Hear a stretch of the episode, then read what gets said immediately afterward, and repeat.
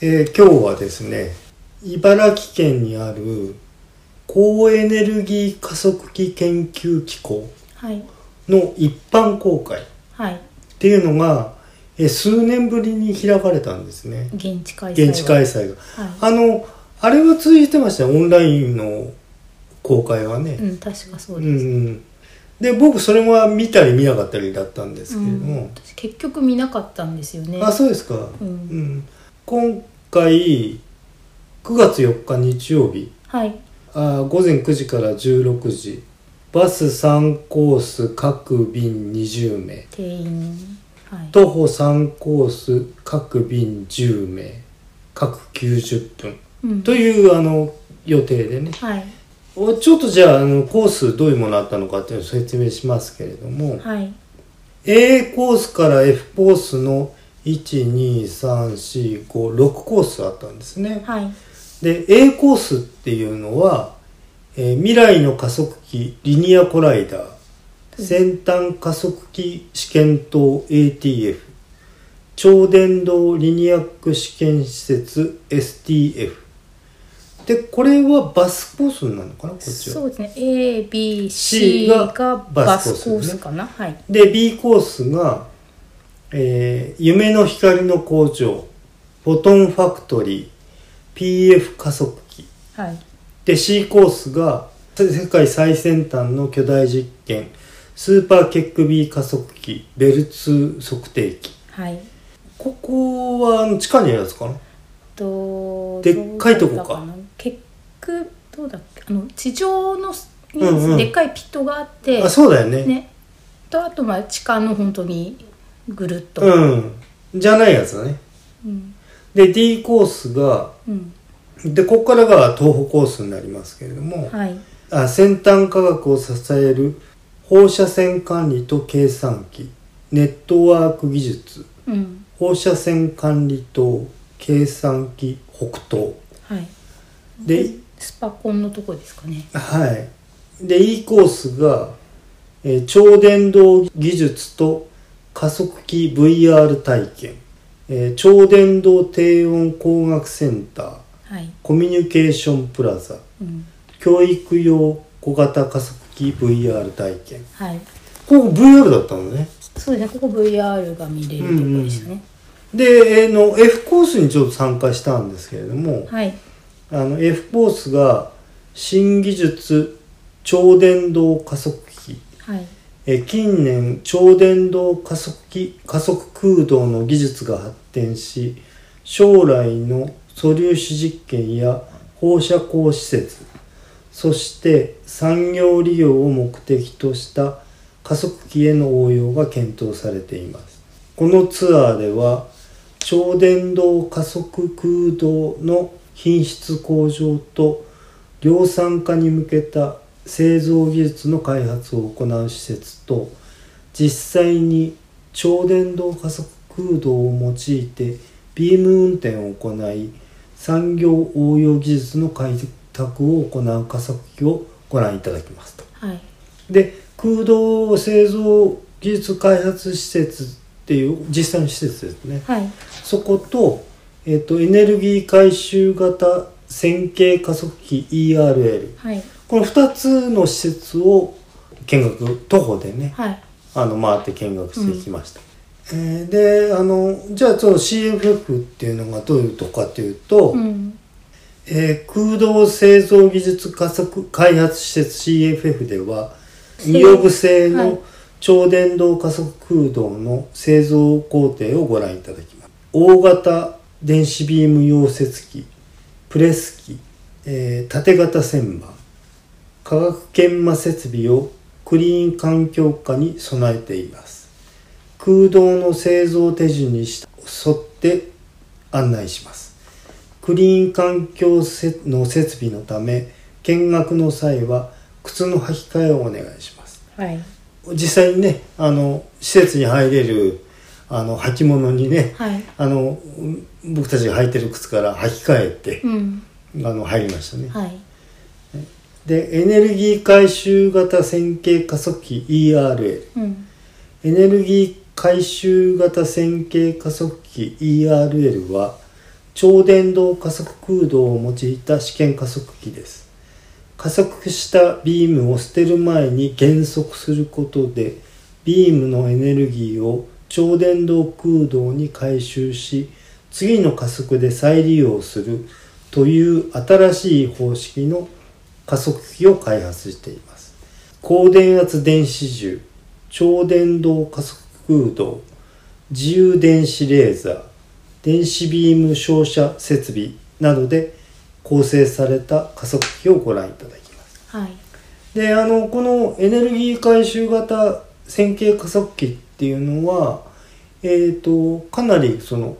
すごいでっかい体育館みたいなうんうね、んあの大型のねそうねなんかそれこそ旅客機とかを収納するようなねガレージみたいなああサーイズねそうそうちょうどそんなきっ感じねとねうんうん、あそこのほらあの空港のね、はいあの整備施設うんみたいな感じでしたね、はい天井も高くて、うんでまああのじゃあ実際のはいああの他のところのこと分かんないんでさそうですね参加したのは F コースだけなので、あ僕一回だけねその全体はいをこう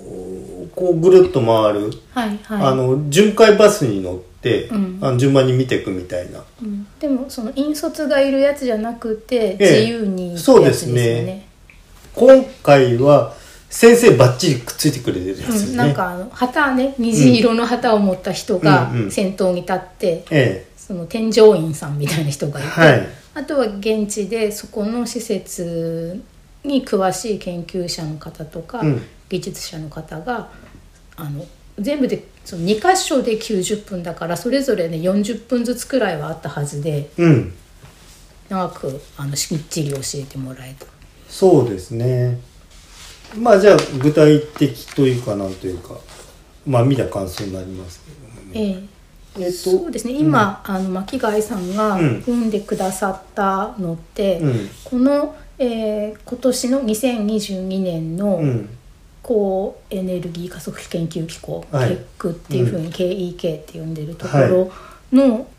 現地ツアーが開催されるってなった後に、うん一応アナウンスで、ううんん、と事前に締め切りを設けて、はいはいえー定員なんそれぞれのコースあと時間、定員ごとに PTX っていうんうチケット予約システム、はいそれは汎用のものというか、うん別に結局限定のものじゃながやくるんてじゃそなくてこにまずユーザー登録をして、うん時間が来たら、うん、予約するっていうシステムで予約をしていくものだったんですね。はいでそれでそのシステムにうんこういうコースがありますっていうふうに書いてあったものを今ちょっとその引用してはい読み上げたはいんですがこれをこれだけ読んでじゃあどんなものが待ち受けてるかってあんまりピンとこない。かほぼわかんないですよねうん、で、あの全体像をなんかちらっと見たことある人なら、うん、あなんかあの辺かなって思うこともあるかもしれないですね、あベル2なんかもう見ましたねそうそうなのであの、巻貝さんは、えー、と1回前に行ったことが、まあ、はい1回前ってのは去年って意味じゃなくて、はいはい以前一度行かれたことがあっうんて、まあ、私はちょっと地の利を生かしてつくばに住んでいるんで、はいこの秋の一般公開も何度か行ってたり、うん今年はその巻貝さんと一緒に行ったんですけど、は以前は、えー、とやはりポッドキャストのうんリスナーさん同士で、いうんあの待ちあ合集わまっせてをきしまて、ああなんか言ってましたようんね、でみんなで回ったこととかもあって、うんうんうん何度か行ってるんですね。うんうんでその何度か行ってる中でさっきの PF っていうフォトンファクトリーとか、はいそのえースーパーケック B とかベル2とはかいのあたりはもう見てるんですよ。はいはいあとスパコンもまあ見てはいるんですね。うんだけどその今回の F コースの部分は、うん今まで見てない部分で、うんなんかそのマスコット的にここで言ってたニオブ製の、うんうんえー超電導加速空洞うんうんっていうものの外形は知ってて、うんふーんっていうくらいで。うんでそれが一体何なのかとか何がすごいのかみたいなことは、うん今までの一般公開がとにかく広くて一日でもありきれないってこともあって、うん知ってはいるけど何何がどうなってるとかっていうのはを知らなかったし、あと、うんまあ、実際に社会実装というか、うんうん実際にどんな人がどんな目的で使うのかとか、っはていうことは知らなかったので、い。うん。まあ、今回こうやって90分しかも少人数でみっちり見れるっていうので、うんであれば今まで見てないものをうん。だけど形は知ってるものを見たらいいかなっていうので、F コースを、んその巻貝さんをお誘いして、はい。まあ、あの申し込んで、うんまあ、今回見てきたわけですね。うん。まあ、でもまあ、プラチナチケットでしたよね。まあ、ただですけどね。ええまあ、もう無料だからこそのプラチナ感っていうのもあるのかもしれないけども、うん、まあ、もうあっという間に終わってしまった。そうですね。えっ、と確か9月4日が開催日で、うん8月の20何日だったかくらいに、うんうんそのの何時から、うんその PTX っていうシステムで、稼働しますと。予約受付開始しますってアナウンスはあったので、うんえー、となるべくその開始直後うんに申し込もうって思って、うんでその PTX っていうのにも会員登録を事前にしておき、はい。うん、で朝その時間に開いたら、うんあの申し込むことはできたんだけど、ええもうすでに定員が埋まりつつあるような状態で,、はい。でその後のアナウンスとか見ると、うんその日の確か10時くらいから受付開始して、はい。そのお昼よりももっとお昼はい。前、はい。だから12時間で今度全部その定員がつ全コースうん。埋まっちゃったみたいでしたね。なるほどね。うんあのーあれですよねやっぱりしうんとねこういう情報って、えーなかなか自分でたどり着くの大変だとは思うんですけれども、うんあの一回でも知ってる人はねはいまた行きたいなと思う、う んとこですもんね。そうですね今回はそれで先着だっうんうたんのでうん、はい、うん植物園とか、はい、えー、科博のやつは抽選でしたね、はいはいはいそれは外れちゃって今年行けなかったんですけど、うん、で僕らのその行ったやつだからまあ東北コースはとにかくえっ、と10人という少人数ですからね、はい、1チームとチームが、はいうんまあだからかなりそのいろんなその講義とか見てきましたけれどもその中でもやっぱりこうととすごい特殊なね、うん体験でしたねうんううんん、すごくだから先生もあーあの解説された方もその分かりやすくね、うん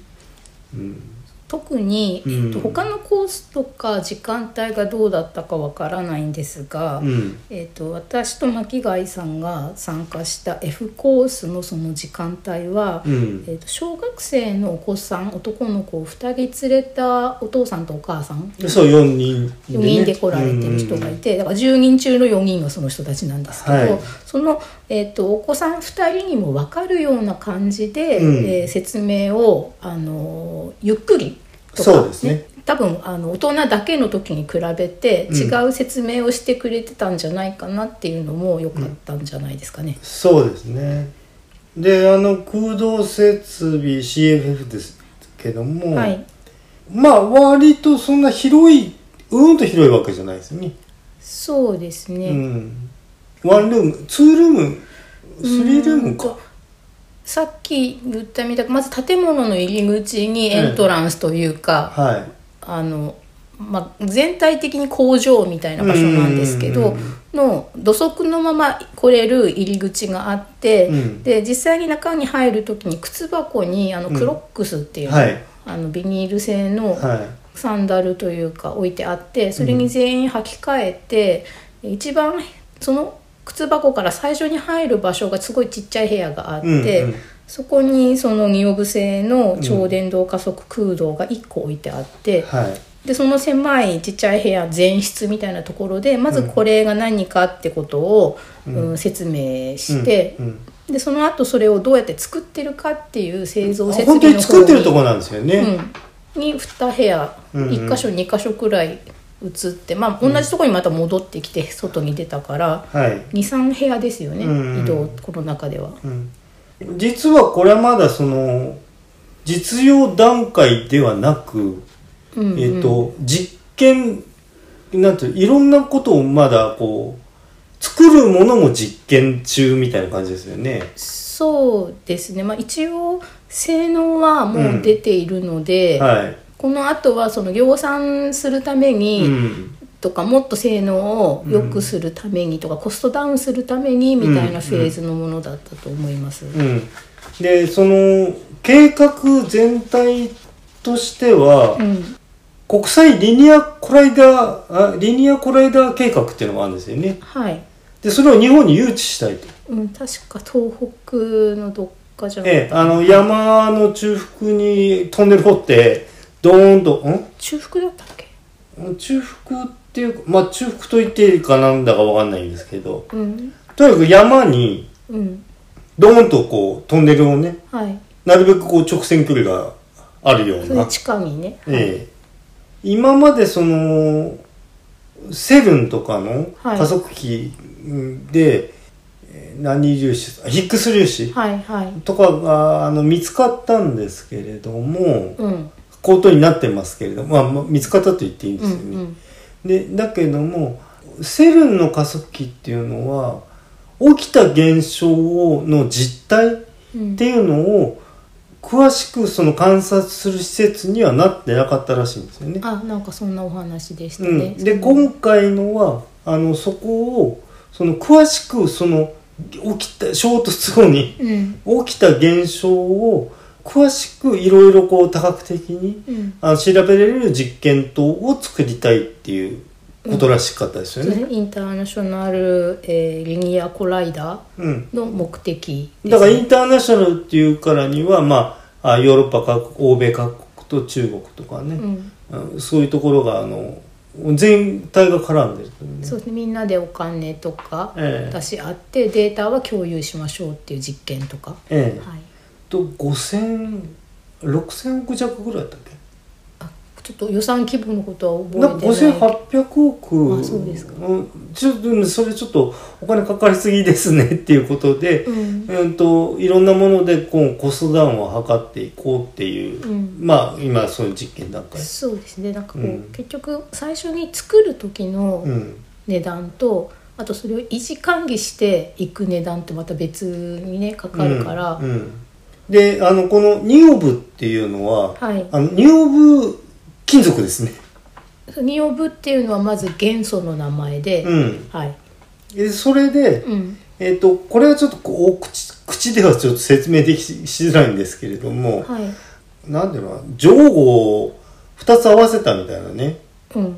となのんかあのを急須の胴体部分みたいな感じああそうそうそれをセルだが9セルだねそう9つですねつあのないでつない9個つないで、うん、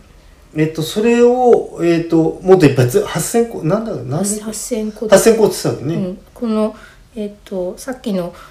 急須え急須っていうかその、まあ、円盤状のディスクをうん型押しして、えー上後状のはい。ものを作って上後の内側と内側を合わせて、はい。その急須の銅みたいになったので1セル、はいでこれを9つつないで9セルでうん1本として、うんえー、と9セル超電導加速空洞って名前になっていて、うんこれをそのインターナショナルリニアコライダー、うん総長20キロうんにずーっとこれをつなげてはい。置いていくと全部で8,000個いりますっていう。そうですね。うんで、このニオブっていうその素材っていうのが、うんえっと、液体ヘリウムで、はいあの、うんと冷やしていくと、うん超電導状態になるそと。う電気抵抗がほぼゼロになって、うんただそれは、ううんん、とどんなにオブでもいいわけではなくって、うんえー真空状態で酸素とかが混ざらないようにして作った純度の高いニオブ金属板そうですねで。やらないとダメなんですって。だからそこの、あの、あれなんですよね。えっと、素材製造も、んえっと、いろいろみんなで試行錯誤してるんですね。民間の企業を使ってね。うんう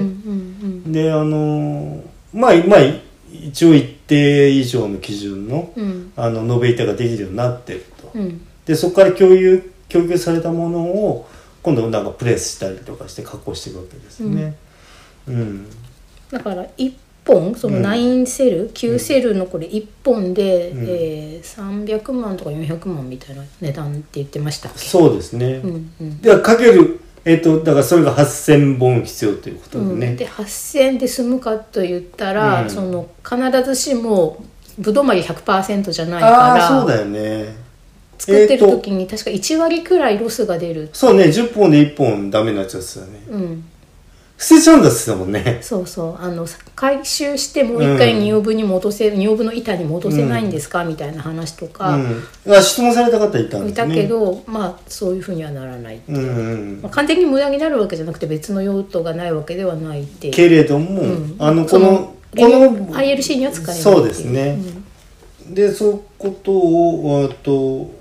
まあ詳しく説明していただいて、うんうん、だから同じ形のものは、うんアルミでも作れるんだけど、うんそのアルミで作っても、うんアルミは別に冷やしても、うんその超伝導状態にならないなかららない、うんその同じ形のものを作るだけだったらうん別に作れるんだけど、超伝導状態になることで、うん将来運用するときに、えー電力が少なくて済むわけ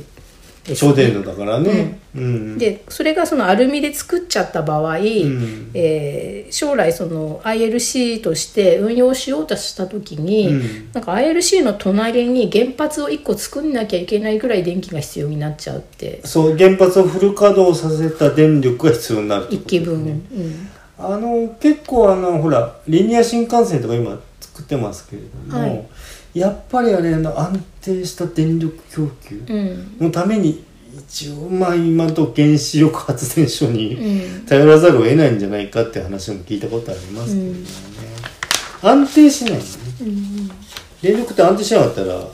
あんま意味ないよねそうですねなんか、えー貯めとける技術が別にできればそうですねいいんですけど、うん今のところちょっとその電池の性能とか容量とかそうですね送電の技術のせいで、うん、それでだからえっと今その結句で使ってる電力っていうのも、うんえっと東電の1%ぐらい使ってるんですっねけ、全体の、ね、あんまり言うとあ の結局悪者に負けちゃうかもしれな いからでもまあしょうがないえですそよねうそうそう、あんまりこう秘密機密情報じゃないですもんね、うんうんあの先生がおっしゃってたこでともなだんかからその部分だけ一人だこうあー切り取らはいはいれてはいはい発言が一人歩きしちゃうと、うんじゃあやめとけばみたいに言う人も出てくるから、そうだからその結句のビームラインもこういうものに置き換えることで、うんその東電の1%使ってたものがもっと、ね、そうです、下がるんですよね、うん、少なくて済むようになるっていう可能性込みの研究ですよね。だって液体ヘリウムだってさ、うん俺確かね全体見た時にあの液体ヘリウムタンクっていうのがありましたねドカーンってやつうん、 ああいうのもだからあれで管理してんだもんねそうですね液体ヘリウムがうん今世界的にすごく品薄でお値段も上がってるらしああなくるほどてそのよくねむなんだっけボイスチェンジはいはいはいのパーティーグッズとして売ってたりああガスねしましたけど、うんもうちょっともったいなくってそんなことに使えないし、うんえー、と液体ヘリウムよりも、うん低温度はもっと温度高いけど液体窒素っていうのはいはいありあまっすて、ね液体窒素は基本的にその揮発っていうかガス、うん液体からガスになったものを回収はしないんですよねはいは大気中にその放出しちゃう安全に気をつけながら放出している、うんまあもともとそこら中にあるし、うんうん窒素はいはいだけど液体ヘリウムは、うえー、と液体ヘリウムそのものが品薄ですごく高価だから、うんえー、と気化するに任せずにちゃんと再回収して、もう一回液化させてあなるほどリサイクルしてるはずですね。えー、ああだからああいうそう施設でそういうこともあるだのから外から買ってきたものをそのタンクうんうんにつぎ込むってことはもちろんあるけど、うん施設の中に、えー、とあリサイクルシステムがあるあるんだ、うんあないと多分ダメだとあなるほどなるほどであの今度実際に、うんまず成形するまそうですまずプレス機のところから、うんうんなんかもうガシャコンってやる機械がああれ実際動いてるやつですよねそうですね今日はその模擬的にはいここにこうやって置いて、これが降りてきてギュッて押したら、うんこの形になりますっていうのをそのプレスする前のうん板とプレスした後のものを、うんまあ、見比べるみたいな形で見せてもらいました、それであのー他の素材でね、うん同じ形にしたものもあの作ってあって、はいえっ、とこう触らせてくれましたうん、ね、手で持って重さを見てくださいって言って、うんうんうんえっと銅製とアルミ製とニオブ製か、はい、結構全然重さ違うんだよねうん、アルミはあの1円玉の材料とかアルミ缶はいで、軽量であるっていうのがね軽いっていううんでニオブはうんと比重が、えー、とアルミの3倍くらいだからうん同じ大きさ体積うんで3倍重い、うんで銅と大体同じくらい、うんうんこれだからやっぱさあのこういう見学会のいいところでこう触らせてくれるとか、うんであの同じ形で重さが違うって結構こうなんか不思議な感じじうんゃんそれを体感できるっていううね、んそうですねあのここはそのこのニオブっていうものの、うん性質があんまりその、まあ、あんまりその日常的にニオブって聞かないし、うん知らんだねからニオブの特性とかについてあの得意的にニオブについてやってたけど、うんえー産総研産業総合技はいはいはい術研究所の一般公開だと、うんそのいろんな同じ体積の立方体の金属とかのキューブが置いてあって。あーく比べられるでとそれを測ったりなんとかして、あうのん素材当てクイズみたいなやつあーをなるほどねやってたり、うんうんうんあ見た目はちょっと似てるけどもそうそうだから鉛と中身なんかでしょうかって金は重いし、まあ、金は触れるけどもちろんなってないんだはけいど、はいはいはいああそう警備員が入れなくちゃいけないうん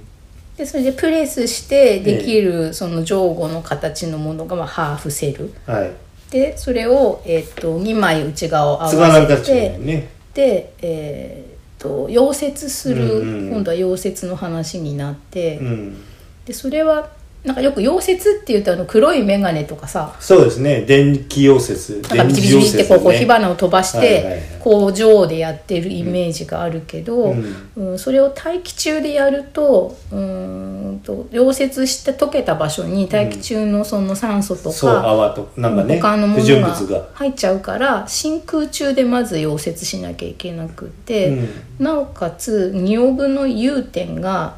うん、と2000 2700度2500度くらいで。うんうんでちなみに鉄は1500度くらいだから、うん鉄より1000度くらい高くうん温度が高くないと溶けないんですけど、うんうんでだからこれはレーザーを電子ビームを照射して、うん2700度まで加熱して、その部分が溶けるってくっつくっていう。うんだからまあいろいろ面倒くさいわけですね ま真まあまず面倒くさいといえば真面倒空く真空にしなくちゃいけないやつがまあ大体はもう面倒くさいでしょうけどそうですね結構なサイズのものをええまるっと入れて、ええで真空にして、うんでなおかつその合わせ目うんにあの電子ビームを当てると、うんうんでこれがそのロード上にこう丸くなってるから、うんビームは動くんじゃなくてビームは一点をずっそうとですね照射してて、中に入れた、えーこのロット状のものがぐるっと回るとぐるぐるぐるってこう軸出ししてあって回って、うんうんゆっくりこうレーザーが当たる場所がずれてくっていうのでうんやると。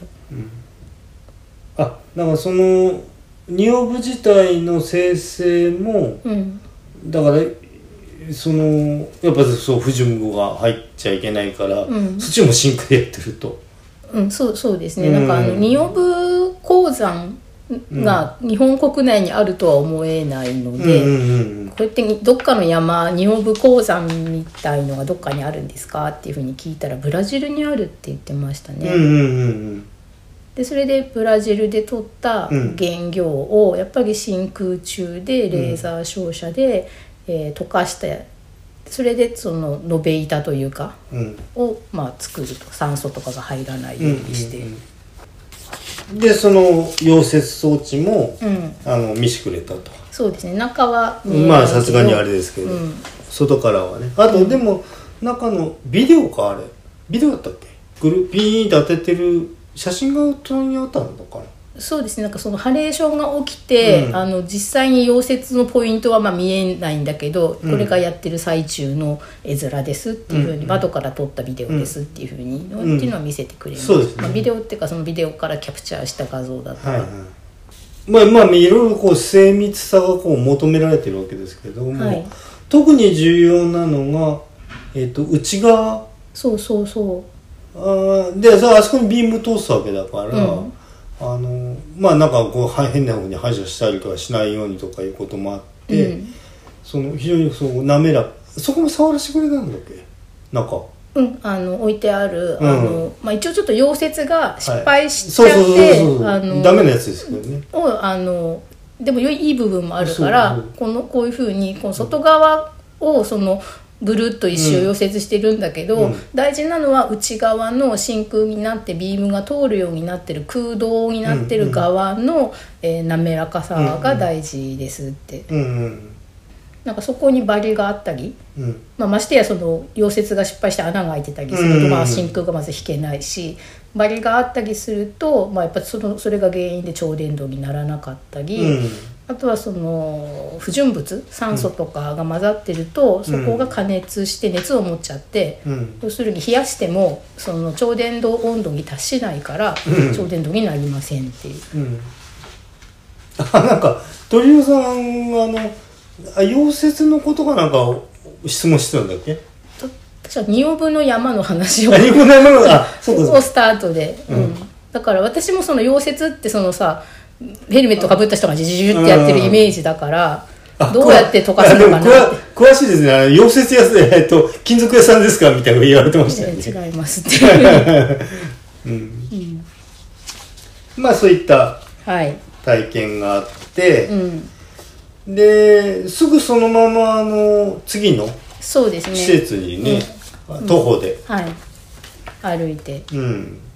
でもなんかそこっちは今度なんかもういろいろ鍵かかってるとそうこ物ね々しくて、ええーとエネルギー回収型線形加速器 ERL っていうものが、うんそのでっかいあの飛行機が入りそうな、うん天井の高いうん倉庫というか、施設が立ってる施設そのもの、その施設の扉よりも外に、うんその施設そのものに入れないよううに、ん施錠されてる施錠されてるドアがあってそこをと鍵を開けて入らないと、その建物が入ってる施設そのものにまあ一応行けないっていうふううんに管理されててそれはやっぱりこの施設があの放射線が発生する場合があるもんね施設だからうんうんもちろんちゃんと遮蔽はされてるんだけど、うんうんあの乱れに、うん、軽度であっても、うんうん管理されてないとか計測されてない被爆をする人が出ないよううんにっていう配慮ですね。だから私たちが入った時は、うん当然設備が動いてない動いかてないらからうんそういう意味では現在進行形でうん発生してる放射線ではなくて、うんうん、あそうだね俺前にさその、地下のうんえっと加速器はい、のところあれなんかもう歩いてさ、うん、間近でこうずぐるっとこう、はい見られはる施設があった時に、えっとここあの放射能発生しましたとかでさ あのなんていうの縦札みたいなのあったりとかでさ、なんか触らなきゃいけないみたいな、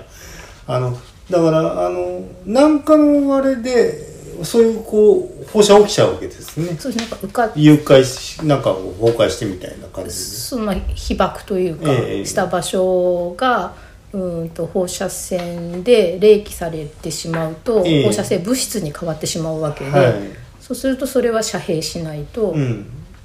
でまあ乗船するのかな知まらまないけどね、まあ、直ちに、うんまあ、いわゆるね91あ311の時に言われたような直ちに人体にどうこうってことうんそうそうはないんだけど、ただそのそこに常時そこで働いてる人うはん毎日のことだかうら、んその1年間でああシーベルトね、えーとね、何マイクロシーベルトまでとか何シーベルトまでっていう条件に達しないよううんにちゃんと管理されてカウントしなきゃいけないから、うんそういうふうにあのカウントされないうかつな被爆が発生しないよううんにちゃんとされてるってことですよね。だからまあその外側の施設に入る時もそうですけども、うん内側に入る時とかでも、うんなんか鍵の管理がさ、うんうんなんかすごい難しい管理してますねなんかこっち鍵抜く時も、うんなんかこうピピピってなんかんやって、うん抜いて、う刺して回したら抜いてまた戻してまたピピピって戻すみたいねなさ、、 SF 映画だったら伏線ですよね。さあ そうそうそうそういよいよですよっていう話、うん、なんかその手順をちゃんとあのパニック状態でもやれないといけないっていううんうんうんあうーんと大変なんだなとかって思いましたけど、うんうん大変っていうかあのそうしなくちゃいけないんだけどね、うんでいよいよの、まあ、中の施設はいあの別のこのお話ししていたあ解説してた人が、うんえっと、2名いらっしゃって、うんでだ僕ら10名で入ってでまたさらにそこを2つに分けたんですよね、はいはいであのまあ反対回りにしたんかな、うんうんこの ERL っていう、えーエネルギー回収型線形加速器が置いてある、んえーエリアうんの中には加速器が2つ置いてあっそうて、ですね片方はあの、えーこの多分 ERL って言ってる方の超電導の、えー加速器で、はいもう1個上電導うんの加速器があって、うんでそれをその片方ずつ見るのに、うんた先にじゃあこっちの班の人は超伝導の方そうですねもう片方の人は上伝導の方から見ましょうっていうふうにうん2つに分けてやってもらいましたうねん実際なんか狭くて10人じゃ多分端っこの人見えないよねあそうだよね、中そうそうあのちっちゃいちっちゃいって言ったらいいのかなんだか何を基準にち大きい小さいって言いにくいんだけうんどさ、建物はすごく広くてそそのう建物のどこかに加速器が置いてあって、うんで加速器の周りに、えっ、と、うん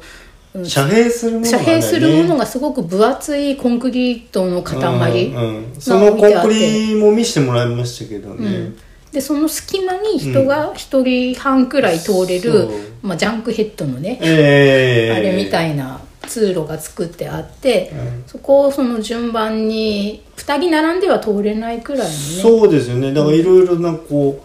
う頭こうくぐってとかね、うん危ない危ないぶつかりそうなうん気をつけてくださいとかいう感じでね、うんうんでこのそのコンパクト ERL っていうのがはい、なかなかこれ先端なんですよねうん、ここの回収できるっていう部分がそうですねエネルギー回収型うん、まあ省エネというかなんというかあのその減速させて、うんえー回収エネルギーを回収してみたいなでもう一回またエネルギーとして使いますみたいな感じそしすてねリサイクルみたいなので、えっ、とうんとまあ高エネルギー加速器研究機構って、まあうん何かを加速してるわけですよね、はいでそれでビーム電子ビームだったり、うんうん陽電子だった陽電り子を、あの加速してるんですけど、うんまあ、それをそのビームを、うんそのゴミ箱に捨てるっていう表現をされてましたけどビームダンプ、はいでビームダンプにこう加速したままポイって捨てると、うん急に急停車させることになるから、ううんーんと放射線がドバッと出て、はいはいエコじゃないとうんうんあともったいないと、うんただ捨てるだけだと。うんうんだからあの計画的にその加速したビームを、えーエンジンブレーキ的にうんうーん減速してやると、その減速の過程で出る放射線っていうのはそうだよ計ね画されてこっち側にこの向きでこれくらいで出るっていうのが分かるから、うんそれを別の実験とかに使うことができると。えっ、とう今で言うとその、えっと東京メトロの地下鉄とか、はい、えっといいわゆるその自動車はい、なんかそのブレーキかけるときに出るんエネルギーをもう一回なんか戻してみたいなね、うん、これもそのさっきの、うんえっ、と Q9 セルのはいやつになんか戻してみたいなうんうん絵もありました。うんうんだから考えかなその仕組みはさ、うん全然大掛かりなんでしょうけど、うん考え方としてはまあ似たような感じですよねそうですねだからまあ大抵は、うーんと熱になっちゃうから、はいな逃げちゃうとうーんと円だからそれでその例えばお湯を沸かしましょうみあたあいまあなまあまあまあ話だったうりんするけど、うんここでは、えー、と電子ビームっていうものを減速させると、それまで持ってた、えー、と運動エネルギーエがネルギーうんえー、と放射光電磁波の形で放出されますっていう、うんはいここの説明をなんかかなり一生懸命やっていただいてこう面白かったですよねそうですねうんでどうやってうん電子ビームっていうものを減速するか、うんっていうことなんですけど、うんまあ今減速したら、うん電磁波が出るっていうふうにうん言ったけど、まあ表技一体なので電磁波を研ぎ出すような操作をすれば速度が落ちると言った方がいいのか。うんうんうんうんでそれでそのすごくその、えーっと蓄光ギングって言われてるような、うんこうぐるっとこうはい円状になってるところをぐるぐるぐるぐる回してうん加速したりしてるんですけど、その途中で、えーっとアンジュレーターとかっていう名前とかで言ってた、うんあのなんていうのすごく細かく蛇行させる右左右左はいはいはいでそうするとその電子ビームにくっついてる何光子と電磁波うんうんが、えー、と一緒に振り落とされちゃう人がいるっていううんうんうんでそれがまあ電磁波なんだけうんど、うっんうんていうふうにそのジグザグジグザグっていうふうにあのやったりあと急に急旋回させてやると。うーんと振り切られちゃってうん一緒についていけなくなった成分の人が出てくるってうんいう、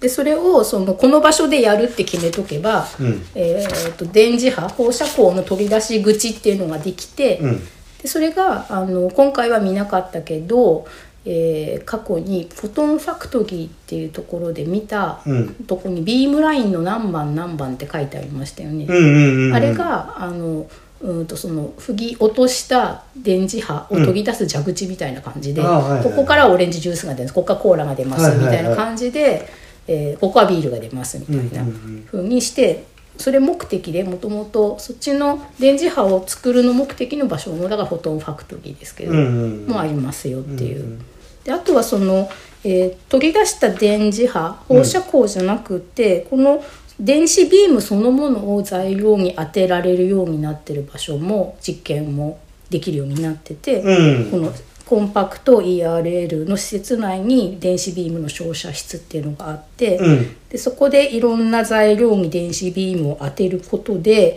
まあ、例えばアスファルトとか木の粉うんがこんな風な物性が変わりますよって話があったりそうね木片の強度とかね曲がったりとかね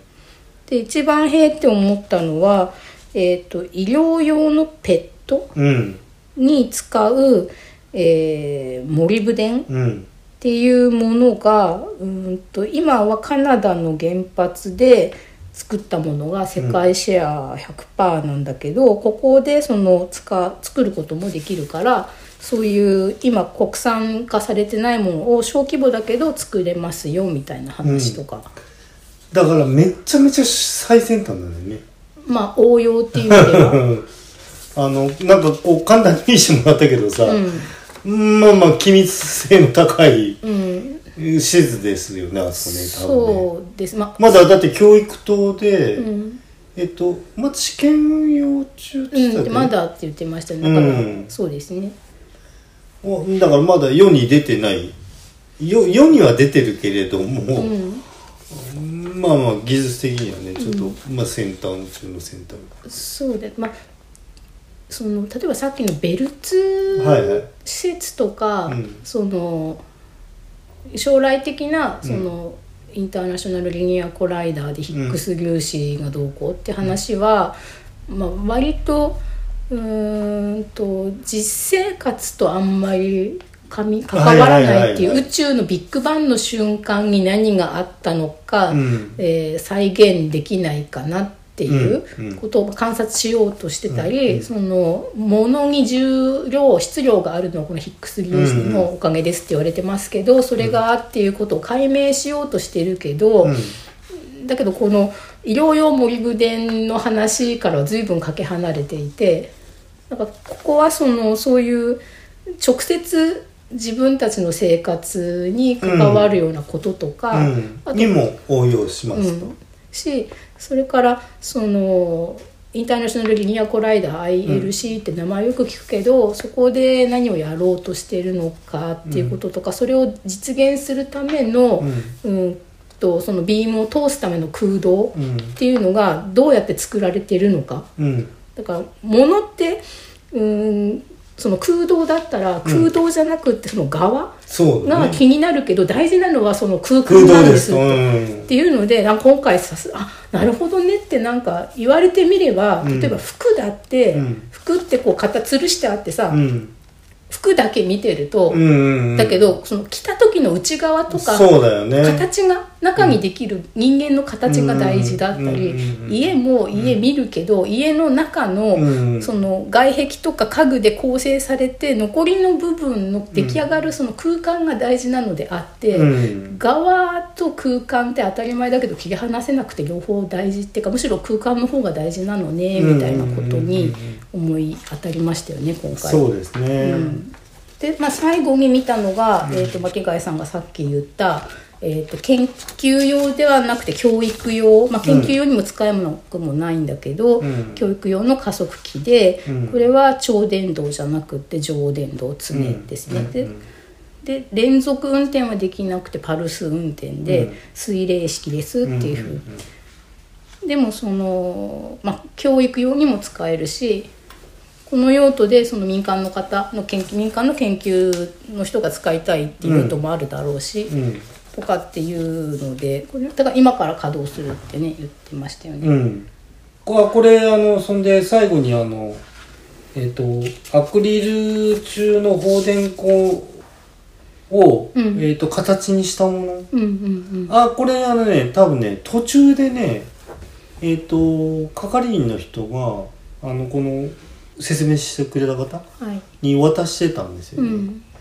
かっこいいもの選手権っていうのをやってて、あそうそうそうこあのの今回の一般公開で、ええ事前に結構二十何個とか三十個そうくらいそう、インターネットで、かっこいいも SNS でのをね。出してもらって、その中で、えー、とまず事前一次選考で6個うんに絞り込まれたんですね、かっこいいもの、うんうんうんうんでその当日の投票か何かで、うんえー、とその6個の中のどれがベストかっていうのを決めるのを今からやりますみたいのを、うんうん見学に行く前の、んその控え室にみんないてこうテレビ見て,、うんうんうん見てた時に今からやってましたね。でだからその時に、まあ、紹介はされてて、うんここのうーんとこのアクリルのやそうこれもうつんがもし1位を取ったら、うんなんか量産して売るかもしれませんそうみただねいなこととか言ってて、うんへえって思ってたら、ちょうどさそれから90分後くらいですようね、んうんうん見学が終わる本当の最後の最後の時に、うんうんそれを作ったのがここの教育用の加速器で,、そううんでここにそのアクリルの、えーとまあ、実物ね。フィルムケースって言ったらもはうい今はいわからない人もいっぱいいると思うんだうけん。ど、うん、あの10円玉くらいの直径うんで高さが5センチくらいのアクリルの円柱なんですけどそれを電子ビームが当たる場所に置いてでそれでその電子ビームを当てるとアクリルの内側に放電した跡が残ってて、なんだっけ雷の雷のね、保存ですね。みたいに言っててね、はいかっこいい名前、なんかリヒテンベルグ像っていうらしいですけうんど、うんうんうんでこれがなんかまさに今1位になりましたみたいなね、ニュースとともにうん飛び込んできて、はい。でこれで設備の見学は終わったんですけど最後の最後にね、うん。 巻貝さんがねあ、そう、質問ありますかとか言って言われて、な出なかったら、あの、いろんなその消毒の、そうそうあのコロナはいのあアルのコー感ルの染対策で、うん足で踏んで上からシュッてこう、うんエタノールが出るようになってるエタノールのうんサプライサプライヤーというか、はい供給器があって、でなんかこう揃ってないんですよね。そうそうそうそうそう。いろんなものが置いてあって。で5個くらいあって全部違って、うんうんうんでみんな特にそれに何も言及しなかったんだけど、うんうんその案内してくれたで私たちの方を案内してくれたうん研究者の方が、これ全部1個ずつ違ってて、うんうんこれは例えば自転車用の何々を転用して使ってますってなってたり、あとねあなんだっけドラムそう、ハイハットのね、はいえっと、ハイハットってね、えっと、シンバルが2枚、あ、さにオブじゃないんだ けど、2枚上下で重なってて、はいはいそこが足踏みではい、開いたり閉まったりするようになってるんですね。うんうんそのあれを利用した、うんあの踏むと下に下がるっていうはいね、はいそれのああ本当だと思って踏んでみたら「んあそうペダルあこれパール製なんですよ」って言ったらあ「ペダル見たらあパールだ」とか言って そしたらあなんだあパール懐かしいな」とか言って踏んでたら「うんあドラムやってられて たんですか?」とか言って言われたという、えー割と先生ロッカーロッカーな感じの人だったからさ、ねあの人も体そのバンド経験者なのかなと思いましたけど、ね、あのこういうなんかこう決まったツアーじゃなくて、うん普段のねあの23年前までのやつだったら、うんもしその話になったら「えご自身もあのドラムとかされてるんですか?」とか聞いてみたいところではありましたよね。うんでまたこのこれで出る時うに、んえっ、とあのほら、えーヘリウムガスが出た時用の避難なんだっけあなそうですねなんかこクうリーンルームじゃねえや、えーと緊急避難えー、となんか酸素マスクみたいのが酸素ボンベと酸素マスクがなんか、いわゆる消火器がありそうなポイントになんか緑色のボンベが置いてあって、うんうんで出る時にうん結局、うーんと液体ヘリウムうをん使ってるので、えーそれがもしその漏れですね漏れてうん室内に充満した場ん合、窒息しちゃうから、うんそのその時にはこれを使うんですっていうねねその部屋があったりとか、ううんんうんまあなるほどな、まあ、あってはいけないことだけど想定はしておかないといけないし、うんきっと避難訓練もねそういう感じでやられてるんでしょうね。あのだから緊急スイッチ強制に止めるスイッチな至る所にありますよね、うんあの前にあの大きい施設間とけんあの見学した時もそうでしたけどうもん、ためらわずに、そう迷わず押せとなってましたよねであのえっ、と非常口こっちから行くと何メーターこっちから行くと何メーターとかさ、うんうんあのねどっちから逃げたら早いのかっていうのがさ、うん、でもまあその災害が起きてる現場が近い側かもしれないからそう遠回りだとしたら何メートルあるんだっていう、うんうんまああのさっき言った通りそのまあ放射線が出ることもあるし、うんそのヘリウム事故とかまあいろんな薬品がありますからね。あそうですね危険な。あの、えっとさっきの、んえっと空洞の内側がその滑らかなのうは、んあの電解研磨で、うあの仕上げてるって言っててそはのい金属を溶かしてはツいルはいはいツルにするわけだから、その硫酸と硫か酸ねフッ酸だったかなすごく危ない、うんえっと腐食性の高い液体とかも置いてあるし、うん。まあ万が一って起きないことは前提ですけれども、うんでも万が一。うん万が一っていうのはやっぱりないわけではないので、うんそういう時に、まあ、人命が失われないように、うん。で大体あのもう見学の方おしまいで。はい、非常にねやっぱね勉強したとかいうよりもなんかね非常にこう爽やかな気持ちになるんだよねこういうしのこういい人たちに巡り合っていく感じ、うんうんうんあの見学者の方もそうだしはい説明してくれる人たちうんとか施設の人たちとかもうん非常に対応がね、うんあのこう善意に満ちてるというかもちろんはいうん、ああとあれですよねえっ、と最初にあのうんとえツアー始まる前の待機する場所はいに入るときになんか先生書かされましたよねあそうです ね2枚多分あって、ええ片方はコロナのこともあるから、はいどこから来た誰ですかっていうことを書くのもあって、うんもう一個は、えーその放射線管理区域っていうのにはい入入るので、ります多分それのなんかの同意書みたいな、ええうえんえねなあなかなかもうもういろいろ大変なんだなと思いましたよ ねうんうんあーあとあれだよねあのお土産あお土産袋にうね、んシールとかはい入ってましたよね、ええあとあの仁王部の施設は、はいはいあのアクリルボードねアクリルを切ったのに、えなんかレーザー刻印してあるやつはをい一人一個持ってっていいですよって言ってね、うん、おいラッキーとか思いそまうしたけそどう、ねあこれもらえるんだいいようんって思って、うん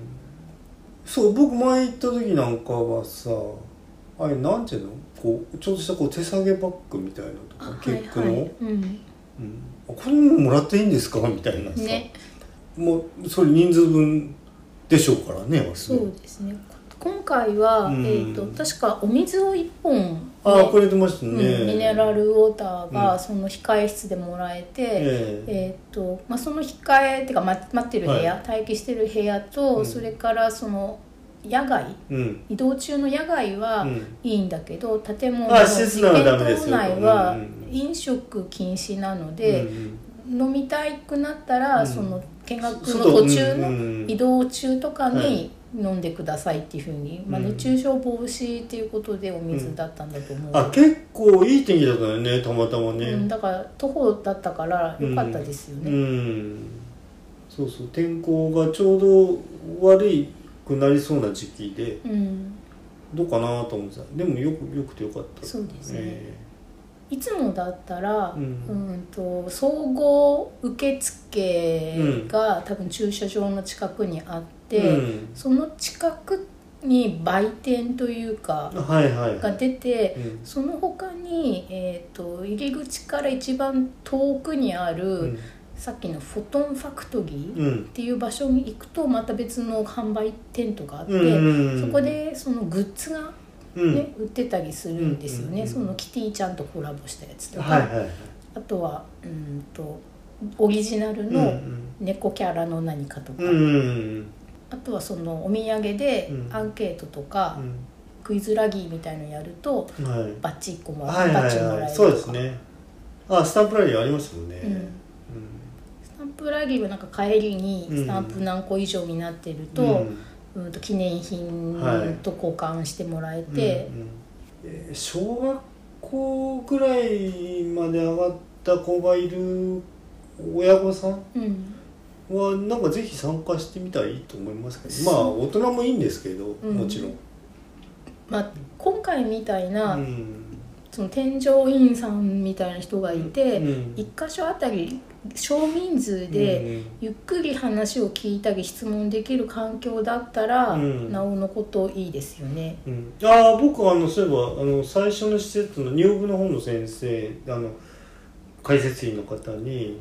あの僕あのね全体の見たことあるんだけどもこういうふうにこう細かく、うんあの説明してもらうのすごいいいですねって言ったらうんそのああまあまああのなんていうの前にもこれやってたんだけども、うんなんかそんなに分からなかったっていうようなことをおっしゃってましたね。そうですねあの、えー、と土金土足で行けないから、うん、うーんと特別ツアーみたいな形で時間と人数を絞ってうん2回くらいやってたって言ってたような気がする、だからやっぱりあの普段の他のあの自由に出入りする,、するような場所ではもともとその今までの全体公開の時も、うんそういう公開の仕方はしてなかったみたいだし、うんうんうんであと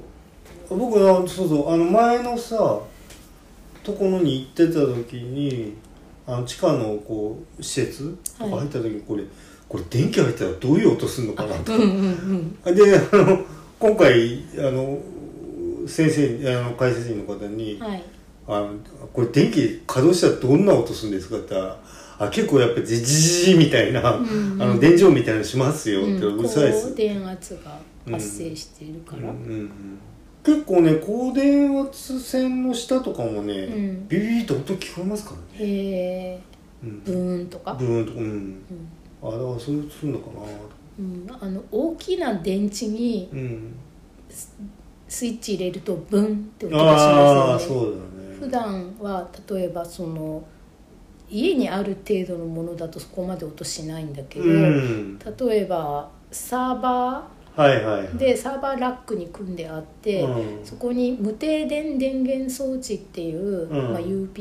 て言ってはるい装置がくっついてて、装置っていうか、まあ、大きい電池ではいすね、はいでそこにコンセントがあって、うんサーバーはそこから電気を取って、そのうん UPS は壁コンセントとかから電気取って、うん、でそこでその大きいすごい重たいんですよねそれはいそれが全体が電池になっててうんそこに溜めた電気をうーんとサーバーの方うにん送り出してる、うん大きい電池としてうんそうするとその瞬間的な電圧がこう下がるようなうんことがあってもサーバー止まらないし、はいはい実際に停電があっても大1丈夫分とか、うんそのサイズにもよるんだけど繋いでるものとかに、そのは電源を供給し続けてるから、うんそこをなんかそのサーバーと USB とかそれでつないでおくと、うん外部から電気が来なくなったって分かった瞬間に、サーバーそのものに安全にシャットダウンするように急にバシュって落ちるんじゃなうくて、んっていうふうにうん組んどくこともできるんだけど、うんその大きなやつにあのスイッチオンってやるとブンってやっぱりういんうますよんね。うんうんうんああそうねあれとかもそうだねコンサート用のさでっかいスピーカーとかああさはいはい、アンプとかもうんうんちょっとあのやっぱ怖い音しますよね、うんビリビリバリバリだったりするしねあそうそうそううちのもう古いフェンダーのアンプなんかもうあのシールつくもんでガリガリガリ音しますけどね感電しないように気をつけてください、あまああとそういったことで、まあ、今回また見れてまあこれももうまああと全体的なあの開催になるかもしれないけども、うん一般公開としてはやっぱまあもう継続的にできるようになるのかなそうねここ2年くらいはうん現地開催がなくて、うんえー、と完全リモートうんでオンラインだったんだけど、うんなんか結局私それ見てなくて、うんで現地にやっぱり、まあ、行けない土地のなんか遠い人うんもともとそあのオオンラインンラインのは続けてほしいって思ってるだろうけど、うんまあ、現地は現地でこういう細々とでいいのでやってほしいなとは思うんですよね、うん全然違ったよなって言ってよかったですよね、そうですね、うん、そうそうなんかばっ一気にね議会が進んだ気がするあそうそうそうそうだからこればっかりやっぱうんとえーいろ、僕はいろんなもの参加しますけれども、はいこういう研究系のね、うん発表はやっぱりその現地でうんい見られるものは現地で見た方がいいと。そうまあそのお金がどうこうっていうのは、うんうん、あれなんですけどよくその結句そのものでもうんクラウドファンディングしてることあるんですよね。あーあー見ますねなんうんかあねと寄付のお願いっていうのもうんあるから、うんその全てではなくてちゃんと無料の部分も残しつつも、うん、こういう、うん、少人数で、はいえー添乗員の人がついてあーまあであツアーのゆったり見れるようなあーやつをその寄付した人へのリターンとかリターンであでー作ってくれたら私毎年あー参加するのにっそてうだね思いますようね。んうんうんうんそうだよねリターンだとなんかもうちょっとたくさん見せてくれるとかねうん、とかまあるまあかもしれないしちゃんと素性が分かって、ううんーん興味も強く持ってる人向けうのんコース編成とうかんにしてもらえるのであればちゃんと、ね、注意事項は守ってうんお行儀よくするのでうんうんって思いますねう。んまあそういったことでな今回は、はい、えー、と高エネルギー加速器研究機構の一般公開に行ってきましたという、はい、2020年2022年度版ですうね。んはいではまあそういうことで、はいお疲れ様でした、はい